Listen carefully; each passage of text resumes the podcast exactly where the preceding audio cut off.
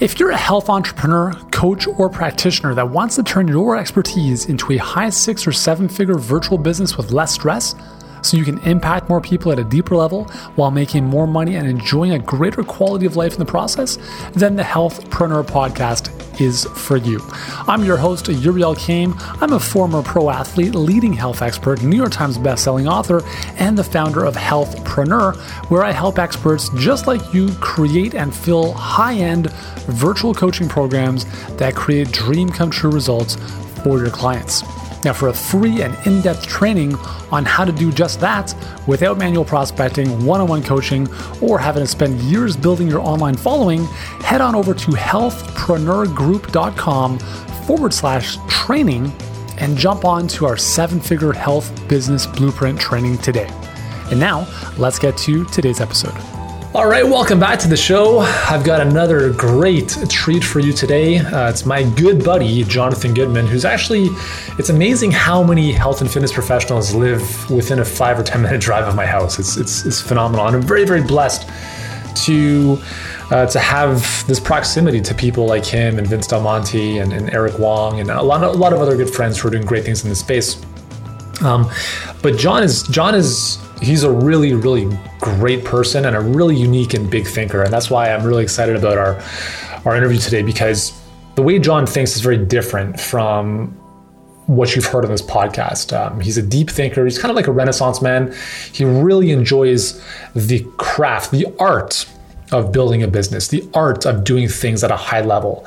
And you'll kind of get a sense for that in this episode. Our, our our theme for this conversation, I mean, every conversation is very organic and kind of does its thing, but our theme in this one is really about how do you how do you love the crap out of your existing customers and clients to the point where you don't even need any more and still build uh, still build an amazingly profitable business. And that's the theme of what we're going to talk about. And we'll obviously talk about a few other things but i think it's a really really great conversation for you to uh, to start thinking about in your own business. And just in case you don't know who jon goodman is let me give you a bit of a background so he's the creator of the largest collaborative blog for personal trainers, which is called the Personal Trainer Development Center. It's over at theptdc.com, and the founder of the world's first certification for online trainers called the Online Trainer Academy. He's also authored seven books including Ignite the Fire, Viralnomics, and the seminal textbook on online personal training. He's been featured in Men's Health, Forbes, Entrepreneur, and many other magazines. And originally from Toronto, he spends most of his time traveling abroad in the winter and we actually went to the same high school together, although he's a couple years younger, so we didn't really cross paths too much. But a really great friend doing some amazing stuff in the online fitness space. And this is somebody you definitely want to pay attention to. So, without any further ado, let's bring Jon onto the show. Jonathan Goodman, what's up, buddy? Welcome to the show. Hey, it's good to talk to you, even though you're like 50 minutes away from me. Seriously, I know. Like, we're like literally next door neighbors I mean, in terms of a big city, we kind of are next door neighbors within a couple minutes drive, which is pretty awesome. Dude, what's uh, what's going on, man? How's the summer been for you? Summer's been great, man. You know, I, I, my son is 15 months now. Yeah. So he's he's old enough to be walking around and playing around. He loves the water, so we're just enjoying every minute. Yeah, that's awesome. And you guys live down by the lake in Toronto. You guys travel a lot in the wintertime. Give our listeners a bit of perspective of what your lifestyle looks like because it's really interesting. Yeah, uh, it, it is, and it's it's fun, and it's getting to be more interesting. Um, my wife and I have traveled the last six winters. So you know, I'm a red-blooded Canadian who hasn't worn hockey skates in six years. And traveled, guys, not not like they went on a week vacation. Like maybe right. elaborate on that. Yeah. Okay. So so we generally left beginning of October and come back March or April. Um, we skip the really bad months, and we generally go and live in places like like at least two months at a time, usually three to five. And, and I mean, we've lived in Costa Rica twice, Thailand twice, been in Hawaii a few times, uh, lived in Uruguay, spent a bunch of time in Brazil. I mean, I'm just scratching the surface, but um, but but we've had a lot of fun. We've had a lot of adventure, and actually, all of next year we're gonna. I don't even know if you know this, Yuri, but all of next year, leaving in December, we're gonna be gone for an entire year. Wow! Always had this dream to spend um, three months in four different cities. Cool. And so we're going to be in Sayulita, Mexico, each of these for about three months at a time. Sayulita, Mexico, uh, Athens, Greece, Montenegro, or Kotor, Montenegro, Tel Aviv, Israel, and um, and Granada, Spain. Each of those are some sick places, and that's actually that's so that's one of the things that we've wanted to do with our kids is take them out of school for a year and do exactly that. It's we're just trying to figure out how we want to do that in terms of like homeschooling or have a tutor with us. Your little guy's still young enough to be able to. Uh, a little guy's still young enough. We thought about bringing an au pair with us for the whole time, and we decided against it. What yeah. we're going to do in most of the places is try to find a local nanny. You know, Calvin had a nanny in the Dominican Republic in Costa Rica last year in mm-hmm. both places, and and it was cool because they didn't speak a word of English. So not only did it force us to speak caveman Spanish, but I mean Calvin responded to Spanish, and yeah. how amazing is that to give to a young a young child growing up? Totally. Just that experience. So, so and we're going to pick it up so easily at that age. Anywhere we go, yeah. Or even like like local daycares and local programs and stuff like that. Just not to get them away from us, but it's just it's just new culture, new experience. So yeah. Um, so I mean, it'll be fun. It'll be a challenge. Yeah, he'll be you know he'll be two years old. That's cool. That's awesome. So, I mean, what, what I love about um, like you as a person and this kind of translates into business is you kind of you do things that are a bit against the grain. Like you don't really do traditional stuff um, with how you've run your business. And you started off as a trainer and mm-hmm. very quickly over time realized that well, you wouldn't be able to live the lifestyle you have now if you were still training clients in person, right? Right, which I didn't different. I didn't desire. I didn't know that I wanted. I definitely knew that I wanted to have a family. Yeah and I definitely knew that training, the way that I was training, was fantastic when I was 23. But when I had a family, you know, starting at six in the morning and finishing at 9:30 at night probably wasn't going to lead to the most stable family life. Yeah, you know, I, I was wise enough in my young adolescent days to know that. Um, but but I had no idea that I that I liked traveling and living abroad so much that that wasn't even anything that I thought about. Yeah, oh, that's pretty cool. So talk to us about what that initial transition looked like from offline to online and what were some of the challenges either internally or externally that you had to overcome to get things going sure i, I like this question it's a good question yuri uh, the, the biggest challenge for me is trying to combat this north american you know go bigger go bigger go bigger go bigger mentality in we live in a society where it feels like making more money is winning and it feels like winning is the point mm-hmm. and i don't think that winning is the point. point and so i've I, I don't optimize. I mean, I don't make as much money as I could. And, and I'm, I'm happy to say that. And it's right for me. And it might not be right for everybody. But I've kind of hit this point where the business is sensational. We do, we have such good relationships with our customers. We build things that I'm so unbelievably proud of. I take so much pride in the art of what we create you know, down to the paper stock and the typography and the ink quality. Mm-hmm. Really, I take immense pride in it and and love it and absolutely love it. Like like the debrief of going over materials in our newsletter because we put out like a print newsletter. So going over the newsletter each month when it comes out and like marking it up and thinking about how we're going to improve it moving forward. Like, like I love that. I truly, deeply love that. And and at the end of the day, I'm having fun and I'm making more than enough money and I think and, and, and our business is growing really, really nicely without really paid ads just through word of mouth. And and I keep going back to kind of this this mindset that's become so important to me, which is just like as long as you're having fun, as long as you're doing things that are, are very purposeful, I think make as much money as you can. Yeah.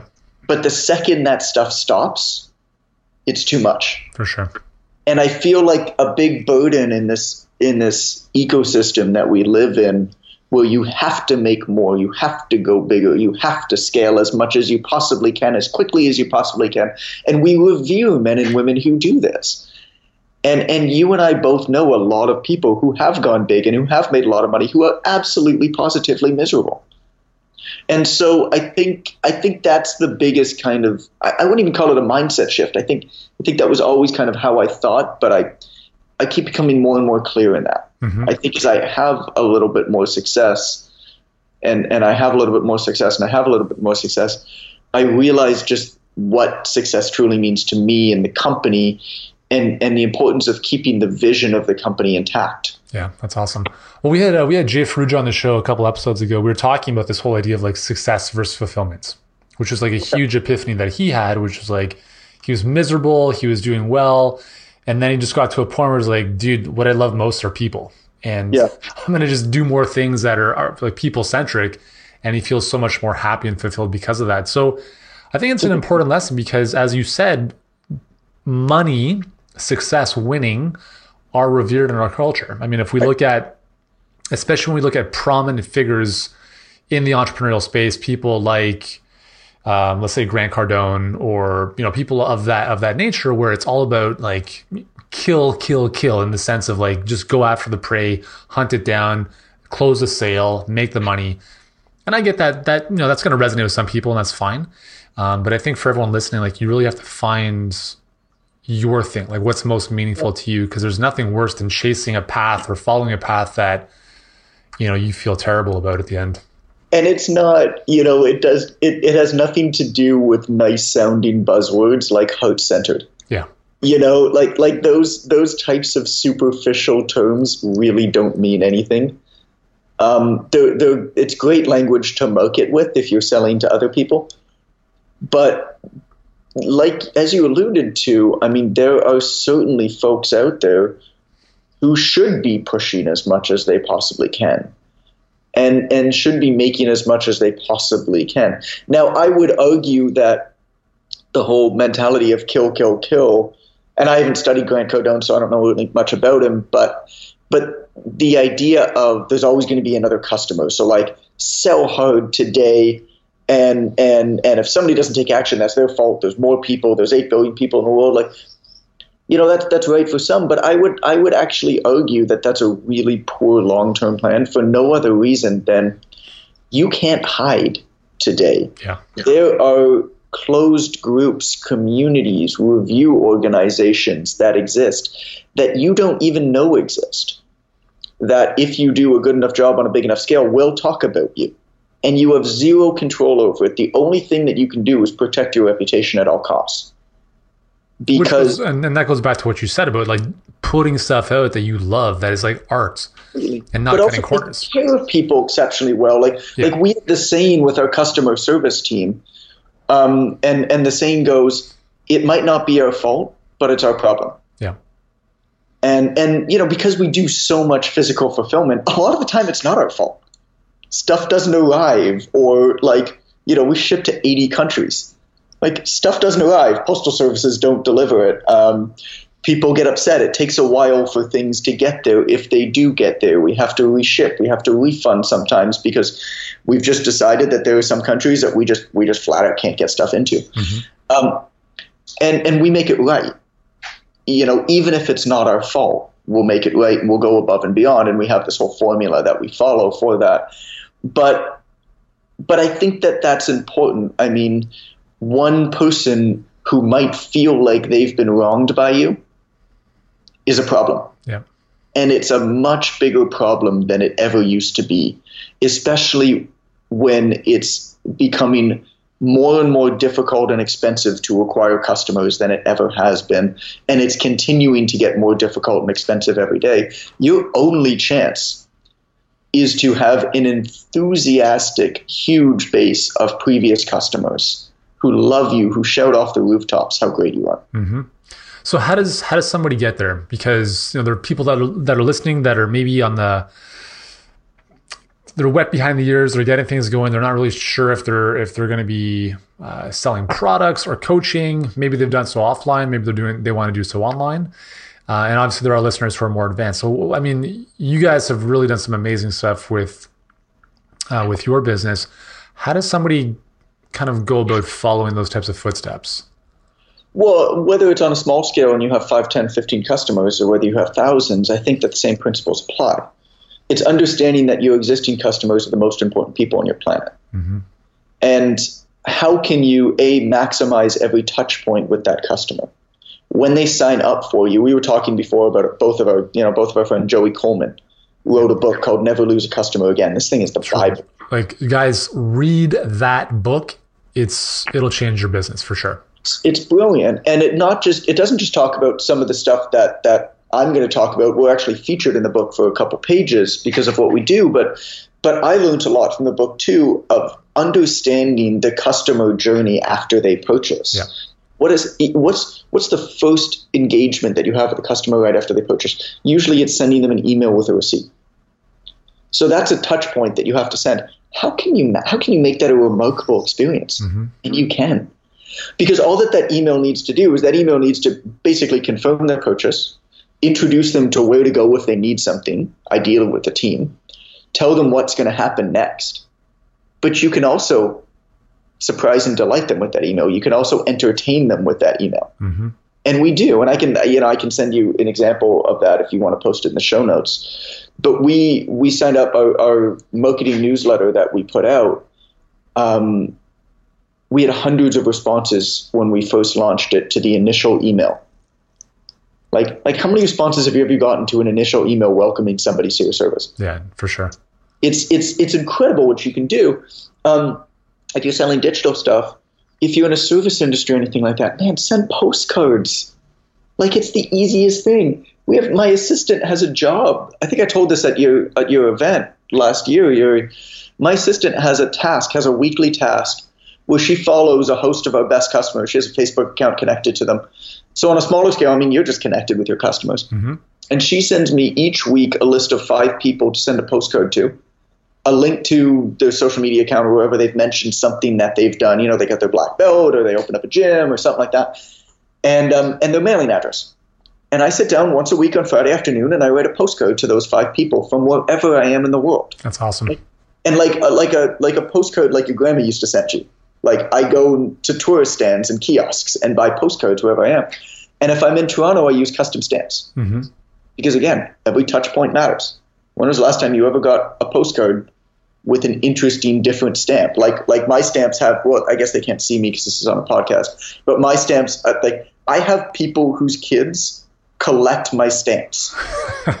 the Goodman stamp collection. Completely ridiculous and stupid. It's just like my face waving, or like a cartoon version of me, or like me pointing at you, or something like yeah, that. That's awesome. It's just idiotic and insane, but it's a couple extra pennies. Like yeah. it's a, it's a disproportionate return for time and money invested, which is I think what we always want to look for in business. Yeah, I, I think this is such a this is a huge, huge thing for people to understand, and this is something that I'm 100% guilty of not doing to the fullest extent in my health business.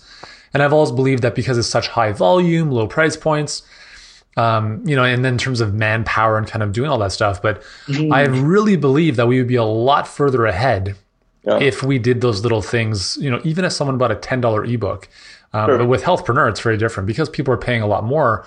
We do things like every single touch point, whether they enroll in one of our workshops or getting personal videos from me, thank yeah. you cards, all sorts of stuff. Um, but it's it's such a good like one of the one of the um, the questions I used to ask myself is what would have to be true for our business to grow, let's say profitably, if we never acquired a new leader customer mm. again.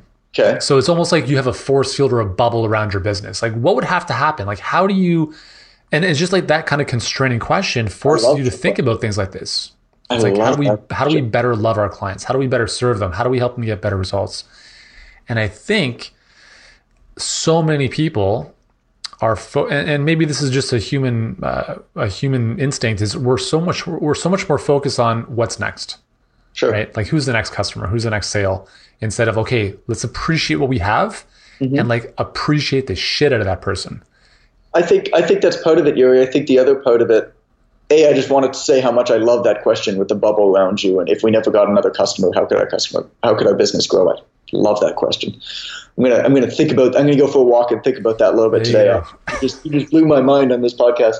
Um, I, I think the other part of it is the other part of, of that that idea is we put we're, we're just uber rational beings. We put entirely too much emphasis on things that can be measured mm-hmm. and too little on things that can't. And yes, I understand that long-term customer value can be measured, but be honest with yourself. How many how many people listening here have ever measured that or have any way to ever measure yeah, that? It's...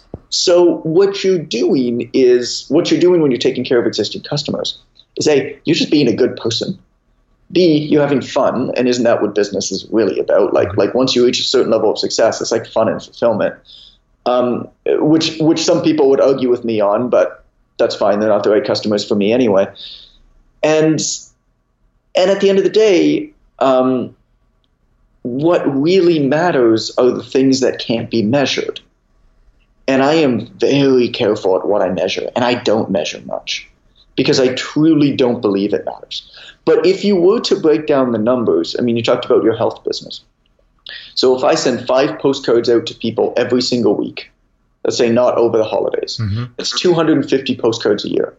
That's a thousand postcards every four years. That's a thousand people that I've now made a very impactful personal connection with that no other business in the world has ever done for that person. And that's scalable. You know, you talked about sending videos. So I track hashtags that have to do with my name and my products. And anytime anybody posts anything, uh, pictures of our books, pictures of my book, anything like that, I not only like the picture, but I go into that account, I follow that person, and I'll send them a video on Instagram. Yeah. Saying thank you. Like this is what I do when I'm walking to my office for 10 minutes in the morning. Um, those are the little things. And those are the gloriously unsexy, unscalable manual things that grow a business over time. Yeah, and as you said, it's the things that you can't measure that matter the most. And and that's the dilemma is everyone is focused on ROI, right? Which is fine. Um, but at the end of the day, it's you know it's relationships, it's love, it's happiness, it's all that stuff that is most meaningful to humans. And I think this conversation is so valuable because I think for the listeners, it's really like being able to step back and understand. Okay, yes, like you have to make money in your business. At the same time, though, how do we make money? It's nothing but a tool. Yeah, exactly. Money is nothing but a tool to make more impact, to create more things, to to to improve and create more transformations for other people. And the marginal value of a dollar continues to decrease every day. Yeah. You need to use that money. You need to make that money work for you. And I think it's a mindset shift too, because there might be people listening. oh, this is a great idea, and I'll get to that when, right? I've, I've achieved a certain level, mm. but I think part of the objective here is to get people to think about this from day one, even if they just have one client or one customer, because it's like the famous, you know, the famous saying of like, oh, if you put, if you can't save ten percent of a dollar, you're not going to be able to save ten percent of ten million dollars, mm. right? It's it's the yeah. habit of being able to start that from day one. And I think, guys, if you're listening to this, obviously you are. Um, what Jon is talking about is super, super valuable and impactful. Just think about any businesses that you've ever done business with, how often you've been blown away by that experience. I don't know about you, Jon, but for me, it's been very rare. I'll give you a prime example. I was in a room. So it was an event that I was speaking at, and I was listening to one of the other speakers, and um, and they put up their they they they said some things to the audience, and they were like, "How many people here have ever gotten a handwritten code from any company they've ever done business with. One person put up their hand. Yeah. And they were my customer. and there was over 200 people in the room. It, this stuff's just not done.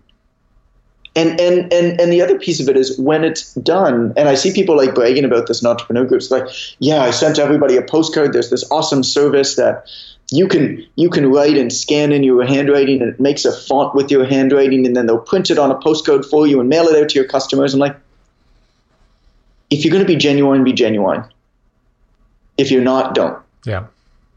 There are so many reasons why that makes you look worse than not doing anything at all. Oh, Pretending sure. like you're doing something personal for somebody. Yeah. But obviously not is so much worse than not doing anything? I actually just got an email yesterday from somebody who I, I would know kind of well. I was actually uh, on their podcast maybe about a year ago and we kind of kept in touch. She sends me an email and she's like, like, I love what you're doing with the Ultimate Health podcast. I'm like, that's not my podcast. that's another person's show. Um, so I'm like, yeah, like that's an example of like, like little things, like the so details matter. Than not even emailing you, right? Yeah, it, totally, exactly. Like that that relationship now has been somewhat severed because of that lack of attention. Well, that's it. It's it's a lack of attention, but it's almost like I get what you're doing. Like you're trying to play the game. Yeah, exactly. You're trying to play the game of being genuine and and and building a real relationship with me, but you're doing it in such an obviously fake way that now you're just trying to climb a ladder. Yeah. And I don't want to be one of the rungs on that ladder. Totally. I mean, there's a there's a restaurant in Toronto. I don't know if you've ever been to Marcello's, really good Italian restaurant up Yeah. at St. Clair and um, Dufferin. We used to go so before kids, so BK. Um, we used to get like Amy and I used to go there like once a week. It was amazing, like really good Italian food, and we'd always get tiramisu for dessert. And we've been there like every single week. I, like I, I don't even know, like dozens upon dozens of times. Right. Never once did they say, you know what, tonight, like desserts on us.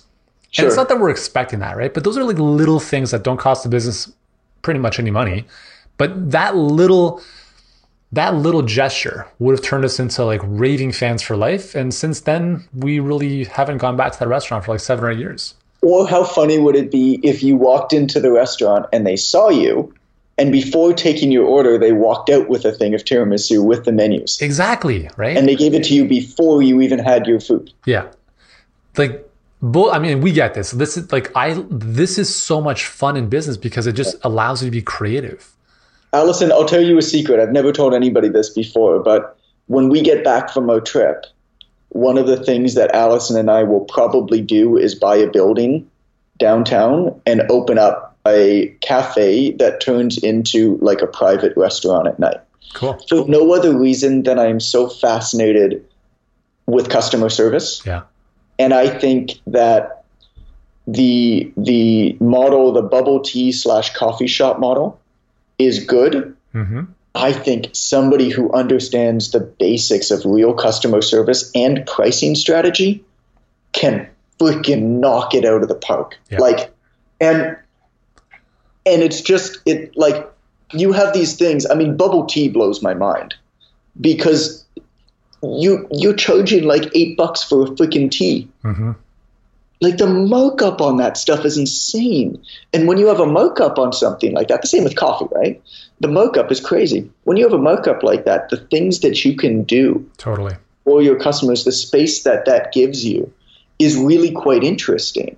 And and it's not just the markup; it's understanding that when somebody is paying a premium price for a drink like that, they're not a price sensitive consumer, which which opens up so many more opportunities for um, automatic billings Yep. you know, getting them signed up for subscription type programs for your cafe to ensure they're coming back and improve cash flow, hmm for upsells, add-ons, cross sales. For social events with For existing, like all sorts of stuff. You know, become a member of our of our coffee club, Yeah. and you get access to a special farm to table restaurant that only has four tables once a week, hmm where we bring in a chef. Yep. It's not open to the public. The only way Exclusivity. you can get in here is if you're a member of our monthly club. Yeah, it's great. you know like like you can just there's just so much that you can do there so anyway you talked about a restaurant and it brought that up for me like like i wanted i want not a restaurant but like a cafe type thing for no other reason than i don't need to make money with it hmm and it would just be such a interesting playground to to try out all of these things that i see working so well online that i can't that i can only imagine would work many many fold stronger Be like a, some big social experiment. yeah Yeah, that's awesome. Um, I was at, we went to the VIP theaters last night at Cineplex. I don't know if you've ever been.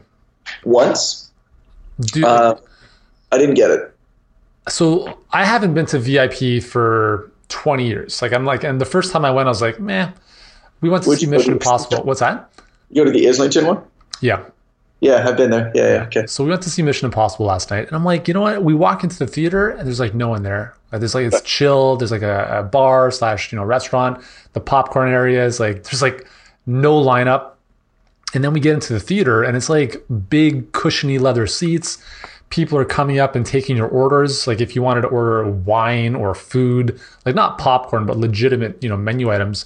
Oh, yeah. And I'm thinking to myself, this was two extra dollars per ticket for a better experience. You know, I mean, they could have marked that up 20 extra dollars per ticket, and, and I'm sure some people would have paid for that.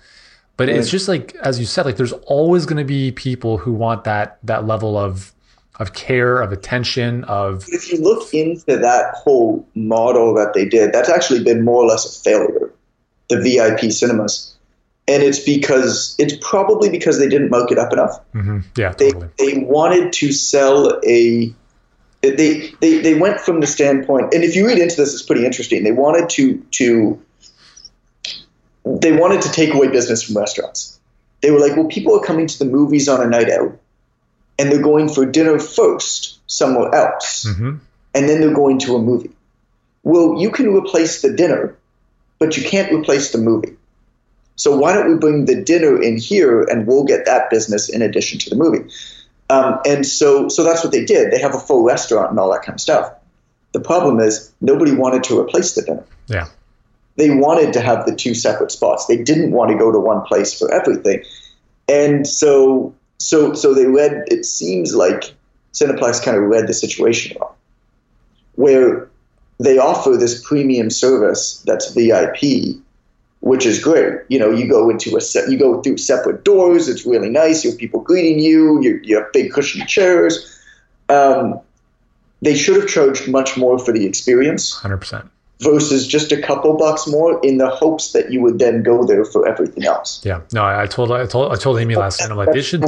Like They I should- would never known that Yeah. in you know building it, but um, but that just shows you how powerful it is to uh, to have to, to charge for these special experiences and understand that the experience is what you're charging for. Yeah. Um, that people will pay for. You know, put like a velvet rope, like a bouncer at the front of it. Oh, let me see if you're on the. Oh, you're on the list. Ring a little bell outside. Yeah. welcome. You know, walk in. Good to see you again, Jon. Yeah. What are you watching tonight?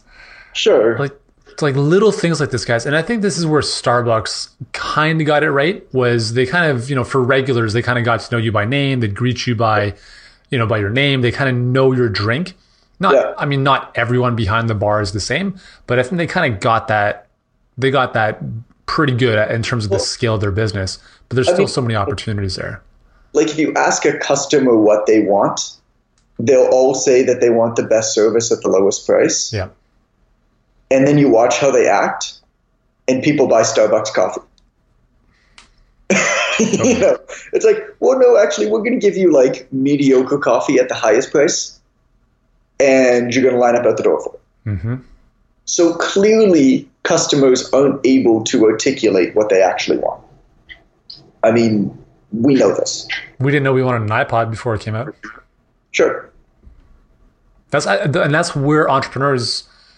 That's that's where the genius comes. It's like you look at as an entrepreneur, as a creative visionary, you're like, here's a gap in in, in an experience in the marketplace or whatever. Here's an idea that I think would really meet people's needs, and either it works or it doesn't. But because there's two ways of looking at this. Some people say like get all the market research, find out what people want, give that to them, which I think can work to a certain degree. But I think the real breakthroughs are when you can identify what people want Yes. a way that they can't even express it themselves. I think you need to really, really uh, deeply understand your market. Yeah. Um, I'll give you I'll give you a prime example of this here. I've done multiple bouts of 100 plus phone calls with personal trainers, fitness coaches, nutrition coaches around the world, mm-hmm. where, where I've spoken to them for anywhere from 9 to 15 minutes, basically asking what frustrates them about the industry, what are their goals. In addition, we've done, I mean, hundreds of thousands of data points, probably millions at this point. I don't even know. We stopped counting of, of surveys of data points, of observational data. And overwhelmingly, we were told by fitness professionals, I just don't want to post on social media. Or like, I'm overwhelmed. Like, I feel like I should be posting on social media all this time, but I can't come up with stuff, or I don't have these ideas. It was always, it, it was often stuff like that when it came down to marketing. And so the obvious solution to that would have been to do a done for you posting service. Here's a batch of, of, of posts that you can copy and like make your own and, and copy and paste and put them up. Uh, here's a VA service that will post on your behalf. That would have been the obvious solution to that. But that's not the problem. The problem isn't social media.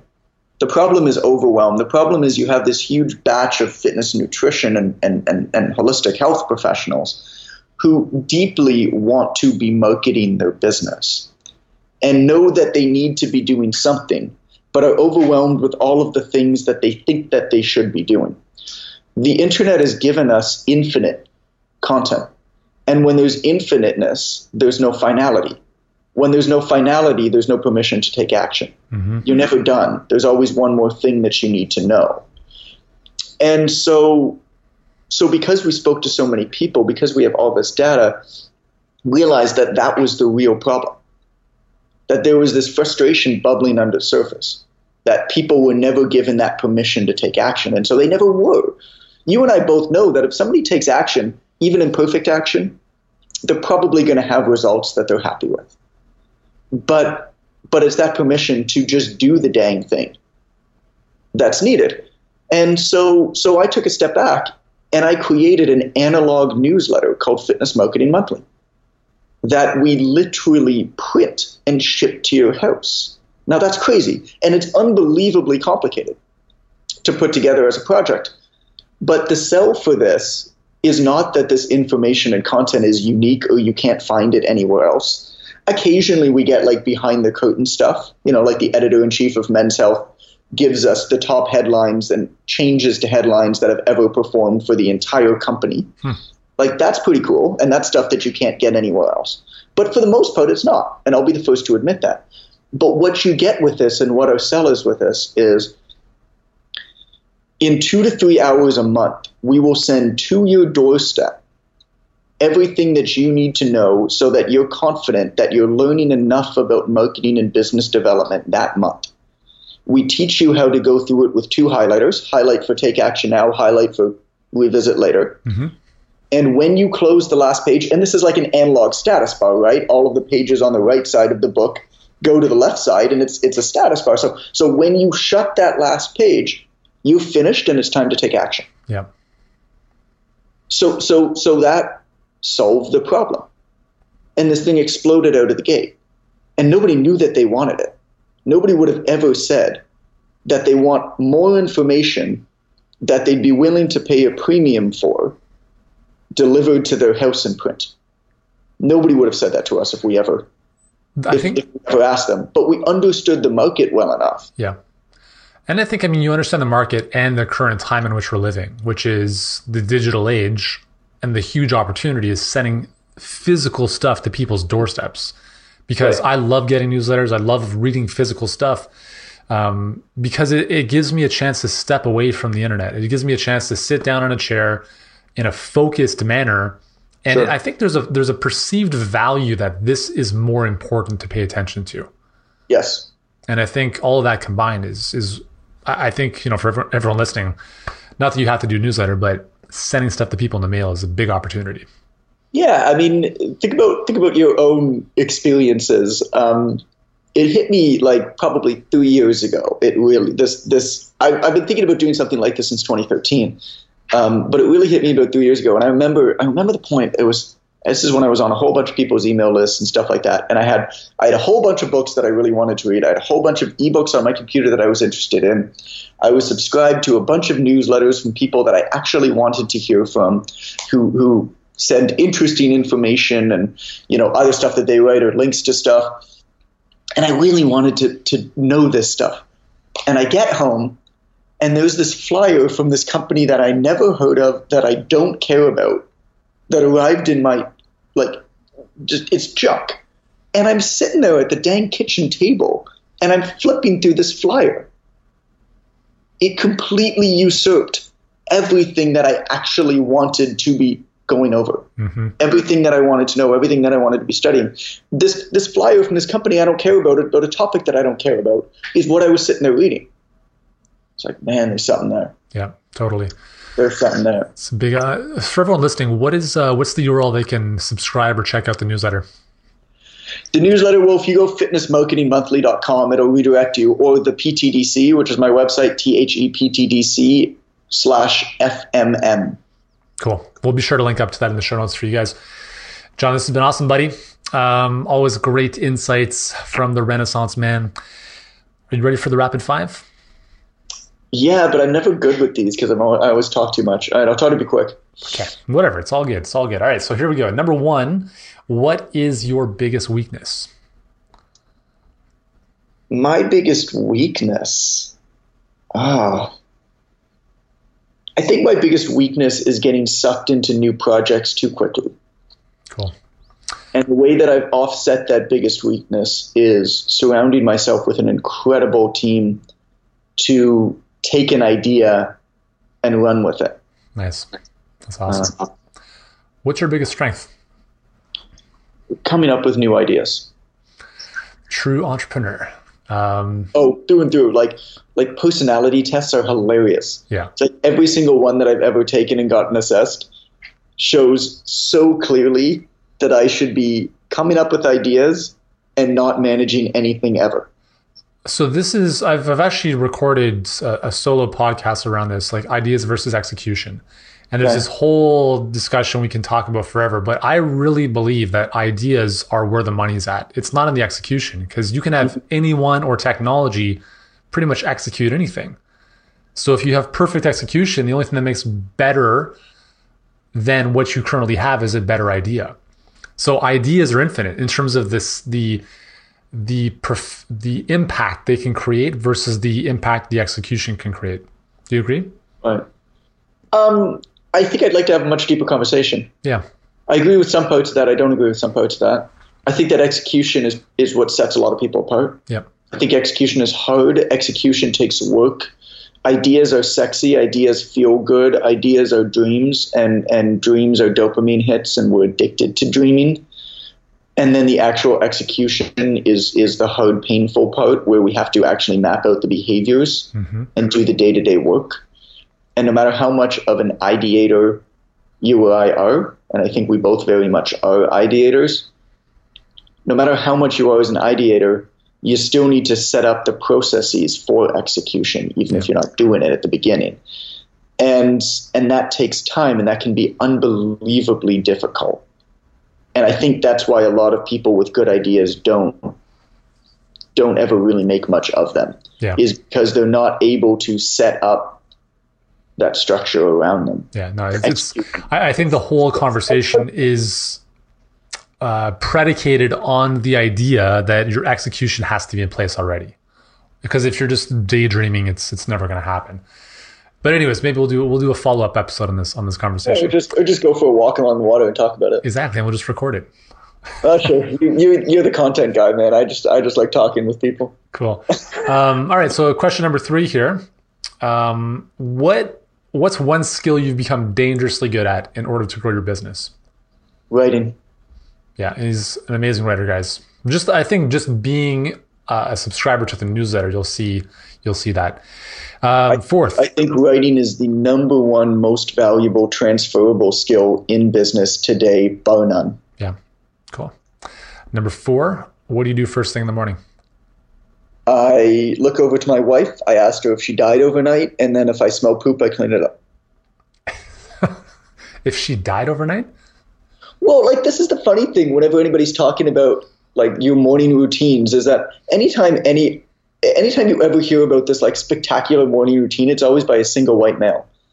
And it's just like, oh, I wake up and I and I and I sit up in bed and I meditate for five minutes to to make sure my thoughts are clear, and then I and then I free write in a journal to get all the bad ideas out of my head, and then I and then I take out my next journal, which is which is my gratitude journal, and I talk about what I'm grateful for the day, and then maybe I'll get up and I'll start mixing my matcha green tea you know, in the traditional way because because it has to be purposeful. Of course, you have to start your day with purpose. And and and every morning I make my bed because you know you don't know what you can't control over the course of a day. And if you make your bed, then you've at least started your day with something you. It's like no, I got a baby. I look over to my wife and I make sure that she's alive and how many times she had to be up in the night to look after the baby. Mm-hmm and then there's probably poop somewhere. Like that's my morning. And that's a realistic morning. And I think I think we need to we need to put it into perspective and, and understand, you know, there's nothing wrong with those like absolutely ridiculous glorified morning routines. But it just ain't the reality for a lot of people. And it's and it's basically always single white men who are talking about them. Well, dude, I can say for me, having a morning routine, like if I don't get up before my kids, Right. Uh, when I so my my goal is to get up at 5 a.m. every day. It's for the last couple weeks. It's been a shit show. It hasn't really happened. That's more out of laziness on my own part than anything else. But usually, I find myself a better person when mm-hmm. I have my morning time for myself where I get up. Not that I do a thousand things, but it might just be something like I have an hour to work on my most important stuff. I'll yeah. do some basic movement stuff or whatever I have to do for that. And then I think when it comes to gratitude, I think a lot of people like I'm all for gratitude journaling and stuff, but sometimes gratitude is like just laying in bed looking at your wife and just feeling that. Right? Oh. There's, there's well, I mean, we're, we're, both good friends with, with UJ and Alex, who yeah. created Five Minute Journal, and and really, I mean, I would I would say that they're the ones who pushed forward the gratitude movement in entrepreneurship more than anybody else. Yeah. And um, one thing that I got from Alex in, in chatting with him is gratitude walks. I mean, yeah, go like go for a walk and speak with your wife about what you're what you're grateful for. I think that's very important. No, I mean, you know, like like I joke. Um, like in an ideal week, I will do the same thing as you. I'll wake up before them every single morning, Monday to Friday. Monday, Wednesday, Thursday, I write for 30 minutes. Tuesday and Thursday, I go for a workout. And then I'm back at about the same time that they wake up. Mm-hmm. And I do breakfast with them and stuff like that. That's an ideal week. Yeah. Um, how often that happens five days a week? Uh, I don't know if it's happened yet. it's all good. But that's definitely an ideal week. Yeah. Awesome. All right, man. Fifth and final question. Oh, it's not even a question, actually. It's um, just basically complete the statement. So I know I'm being successful when? When I'm energized, start to finish over the course of my day. Awesome. And and that comes down primarily to preparation. When I find that I'm sitting there and I've got is sort of a cloudy brain and I'm low energy, it's not for lack of things to do. It's not for lack of interesting things to do. It's it's a lack of preparation of my work mm-hmm. and prioritization of what I should be doing in that moment. My schedule now, start to finish of the week, every 30 minutes is scheduled. And it's not necessarily scheduled with calls or meetings or something like that. It's like these 30 minutes, I'm going to be working on this project. And I do it uh, two or three nights before that day, and I'll map out two days, three days. And when I'm doing that mapping out process, I'll take an hour at night one night after my kid goes to bed, and I'll arrange all of my notes for all of the different blocks of time. And and what that does is a few things. One, I can sit down and get right to it. You know, I don't need to sit down and spend 10 minutes like, okay, what notes do I need for this? Okay, blah, blah, blah. But the other thing is there's no FOMO. There's no fear of missing out. If I know that if I'm working on this thing now, that in an objective state is what I decided was the most important thing for me to tackle at that time. Yep. Knowing that the other important things to tackle are still going to get done. And I think that's made the biggest difference for me. Yeah, that's awesome. There we go, guys. Jon Goodman in the house. Uh, Jon, again, the URLs for people to, or I mean, other than the URLs or URLs and uh, best place for people to follow you online? And the best place for people to follow me online, if you want my sort of personal blog, onlinetrainer.com. Uh, I spent way too much money on that domain, so use it. And then um, the Personal Trainer Development Center. I mean, if you're if you're a personal trainer, fitness professional, if you're interested in the fitness marketing uh, newsletter, then it's then it's the PTDC FMM, or you can just do fitnessmarketingmonthly.com and it'll take you there. Cool. Awesome, buddy. Thanks so much for being on the show, man. It's always great to, to get inside the brain and have you uh, share your wisdom with us. You bet, man. Thank you.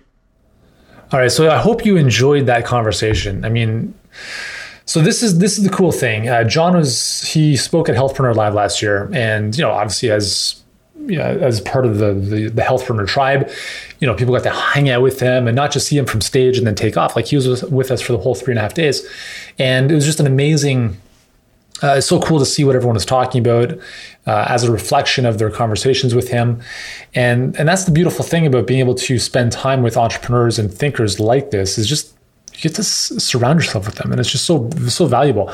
So one of the things that I want to leave you with as an action step today, I think this would be a really good practice for your business is one simple thank you card. I want you to write one thank you card to a customer or a client, we'll keep it business focused, and just let them know you appreciate them. You appreciate their business, you, you know, whatever it is. Um, no special offers, no like anything else like that. It's just a simple thank you card with your handwriting, okay, not typed into a computer, your handwriting saying, you know, hey, you know, hey Bob, just really wanted to let you know that super proud of you and all the work you're doing. So grateful to have you as a client and uh, look forward to more awesome stuff together. Like literally something as simple as that, and giving them a bit of acknowledgement for maybe something they've done well, or the very fact that you just appreciate them. And if you make this a practice, uh, throughout the rest of your business journey. I guarantee this will be probably one of the most impactful activities that you do as the business owner. And this is something you cannot delegate. Okay. This is not something you delegate to somebody else to write on your behalf. As we talked about in, in, in our conversation, it's like if you're to do it, do it genuinely. Don't pawn this off. Don't delegate this. Don't look to scale this and systemize it and send it off to a company who's to like all, you know, just you and your penmanship write a card to someone. Okay. So that's going to be my action step for you today. So, hope you've enjoyed this one. If you have, remember to check out Jon's stuff online. Really, really good. And uh, at the very minimum, remember to subscribe to the Healthpreneur podcast. Lots more great stuff coming your way. And um, you know what?